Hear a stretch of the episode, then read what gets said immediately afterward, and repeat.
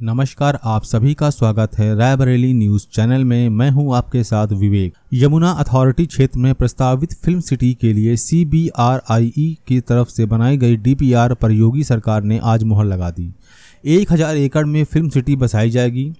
Film city की लागत पर करीब 5500 करोड़ रुपए खर्च होने का अनुमान है। वहीं 7000 करोड़ रुपए ज़मीन पर खर्च हो सकते हैं। इस तरह कुल मिलाकर 12500 करोड़ रुपए की लागत से फ़िल्म सिटी बनकर तैयार होगी। यमुना अथॉरिटी के सीईओ डॉक्टर अरुण वीर सिंह ने बताया कि फ़िल्म सिटी थ्री में बसाई जाएगी। फ़िल्म सिटी का पहला फ़ेज़ तीन सौ छिहत्तर एकड़ में बनकर तैयार होगा। यूपी की योगी आदित्यनाथ सरकार ने फ़िल्म सिटी की डीपीआर और फाइनेंशियल मॉडल पर मुहर लगा दी है। इसके बाद CBRE consultant company bid document तैयार करेगी। कंपनी को अगले तीन हफ्तों का वक्त दिया गया है, जिसमें बिड डॉक्यूमेंट और कंसेशन एग्रीमेंट तैयार करना होगा।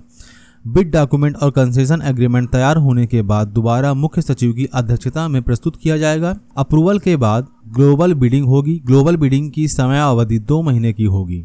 आधुनिक सुविधाओं से लैस होगी film city, studio, retail mall, film institute infrastructure hotel restaurant backlot set amusement park आवासीय मकान office backlot workshop backlot open area और विला बनाए जाएँगे। हाईटेक सुविधाओं से लैस फ़िल्म सिटी में तकरीबन 5500 करोड़ का खर्च आएगा। सीईओ यमुना अथॉरिटी ने बताया कि साल 2024 तक प्रोजेक्ट को कंप्लीट कर लिया जाएगा। कमेटी ने निर्णय लिया है कि पहले फ़ेज़ में फ़िल्म सिटी का निर्माण हो, न कि कमर्शियल विला और अन्य चीज़ों का। पहले फ़िल्म सिटी से जुड़ी गतिविधियों का संचालित किया जाए, बाद में उससे जुड़ी अन्य गतिविधियाँ शुरू होंगी।